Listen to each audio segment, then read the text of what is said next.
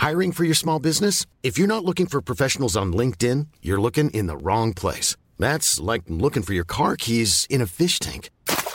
LinkedIn helps you hire professionals you can't find anywhere else, even those who aren't actively searching for a new job but might be open to the perfect role. In a given month, over 70% of LinkedIn users don't even visit other leading job sites. So start looking in the right place. With LinkedIn, you can hire professionals like a professional. Post your free job on linkedin.com slash spoken today.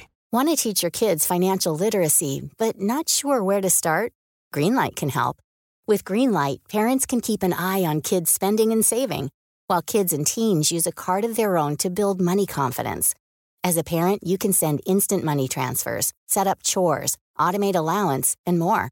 It's a convenient way to run your household, customized to your family's needs, and the easy way to raise financially smart kids. Get started with Greenlight today and get your first month free at greenlight.com slash ACAST. When you're the first, you're often the worst. That's true of many things, but it's especially true of television. In fact, it's expected that most debut seasons are wonky compared to what comes later, but some do improve more than others. As a result, we have had plenty of beloved great TV shows that turn things around completely after awful, awful first runs. I'm Josh from WhatCulture.com, and these are 8 great TV shows with awful first seasons. Number 8, The Office. The Office is easily one of the most influential and beloved TV shows of the 21st century. I mean, just look at any meme library and you'll see proof enough of that. But the most popular version of The Office was actually an Americanized sister series to a BBC show of the same name. And when you learn that, a lot of season 1 starts to make more sense. The BBC Office was a completely different animal from what the American NBC version would end up becoming. Being British and uncensored, it was a lot darker with a cynical, downright bleak view of people and the British workforce, and no prizes for guessing that it starred Ricky Gervais.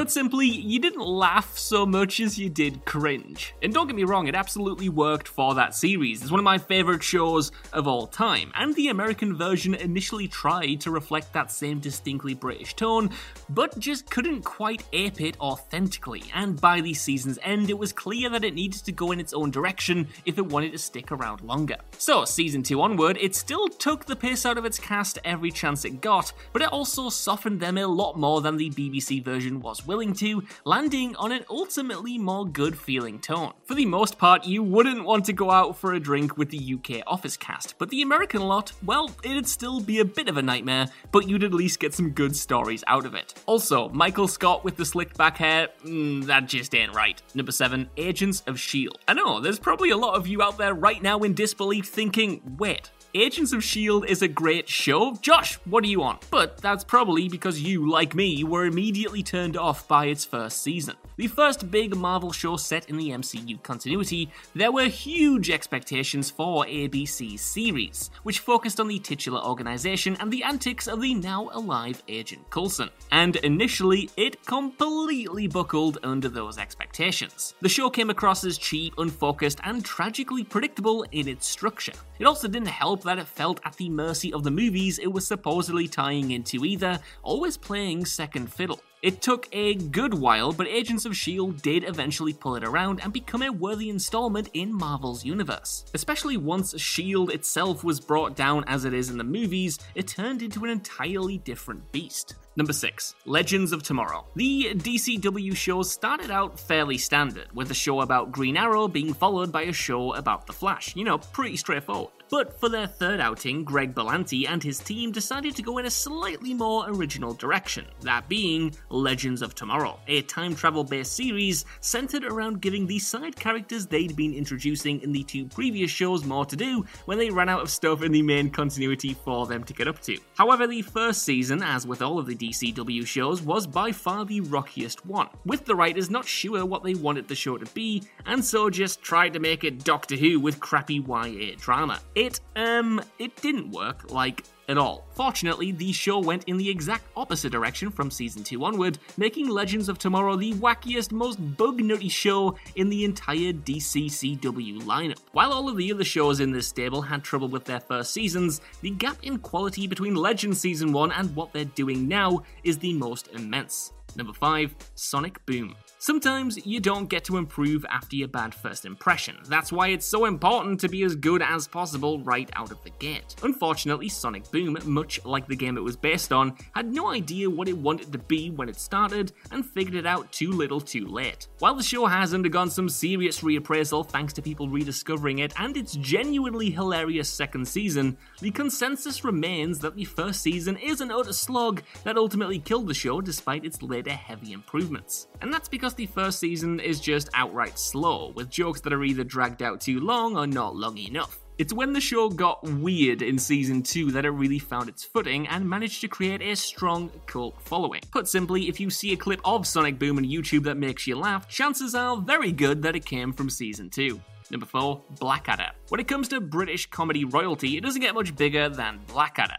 A series built on reinvention, each of the four seasons jumped around time periods following different incarnations of Rowan Atkinson's titular slimeball. Starting from the Middle Ages and ending in the trenches of World War I, it's fair to say that the comedy covered plenty of ground. However, it only did so by the skin of its teeth, as the first season was a costly bomb, the kind that would doom most other shows entirely. Despite having loads of money thrown at it, and some major comedy names attached to it, the first season did didn't hit the audience it needed to justify that cost. It's not really funny, the tone is all over the place, and Atkinson himself clearly hasn't yet figured out what the Blackadder character should even be. So it bombed, and after a bollocking by the BBC, was miraculously given three years to turn things around for season 2. With a new lead writer and a new approach to the production, the team embraced the second chance and birthed a British TV mainstay. However, there is a reason you rarely see repeats of the first six episodes on telly. Number 3,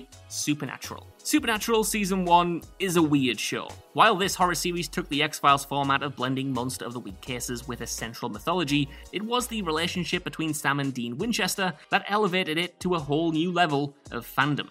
Hell, just look up any Tumblr post from around 2010 and chances are it'll be about Sam and Dean's family issues than the actual monsters themselves. Consequently, season 1 suffers from not quite figuring out this dynamic. Actors Jensen Ackles and Jared Padalecki are undeniably charismatic, but in the early episodes, their bond is more a conduit for the cases than the actual story itself. Also, a lot of season 1 just doesn't hold up creatively compared to the rest. There are some great visuals, but the episodes are extremely formulaic and basic for even 2005.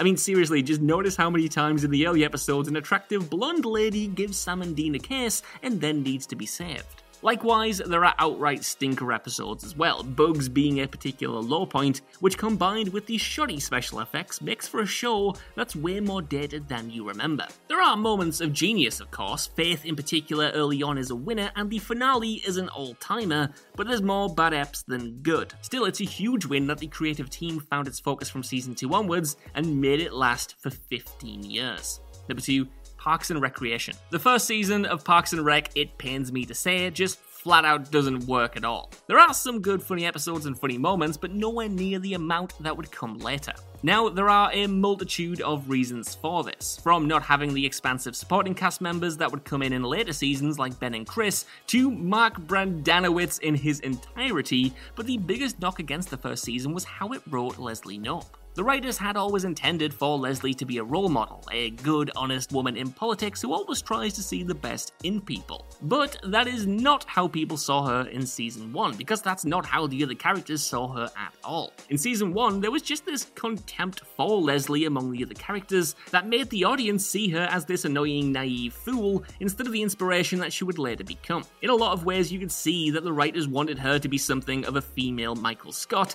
which just didn't fit right. By changing this small detail, then, Parks and Recreation saved itself from obscurity and transformed Leslie into one of the best sitcom characters ever written. Number one, Star Trek The Next Generation. Star Trek shows almost always never start off on the best foot. The best case scenario for this is Deep Space Nine, and even that was mostly just okay. And then you have the infamous first season of Star Trek The Next Generation, which fundamentally just in it. The reasons for this vary even more wildly than Parks and Rec, though, with there not being a singular reason why TNG's first season sucked. The stories weren't well written, the characters were clumsily written at the best of times, and perhaps most egregious of all, it featured a Riker without a beard, and that's just wrong. Fortunately, the show would get itself on track in its third season, turning itself into the groundbreaking TV series we all know it as today. But for those first one, even two seasons, it was anyone's guess as to how long this reboot was going to last,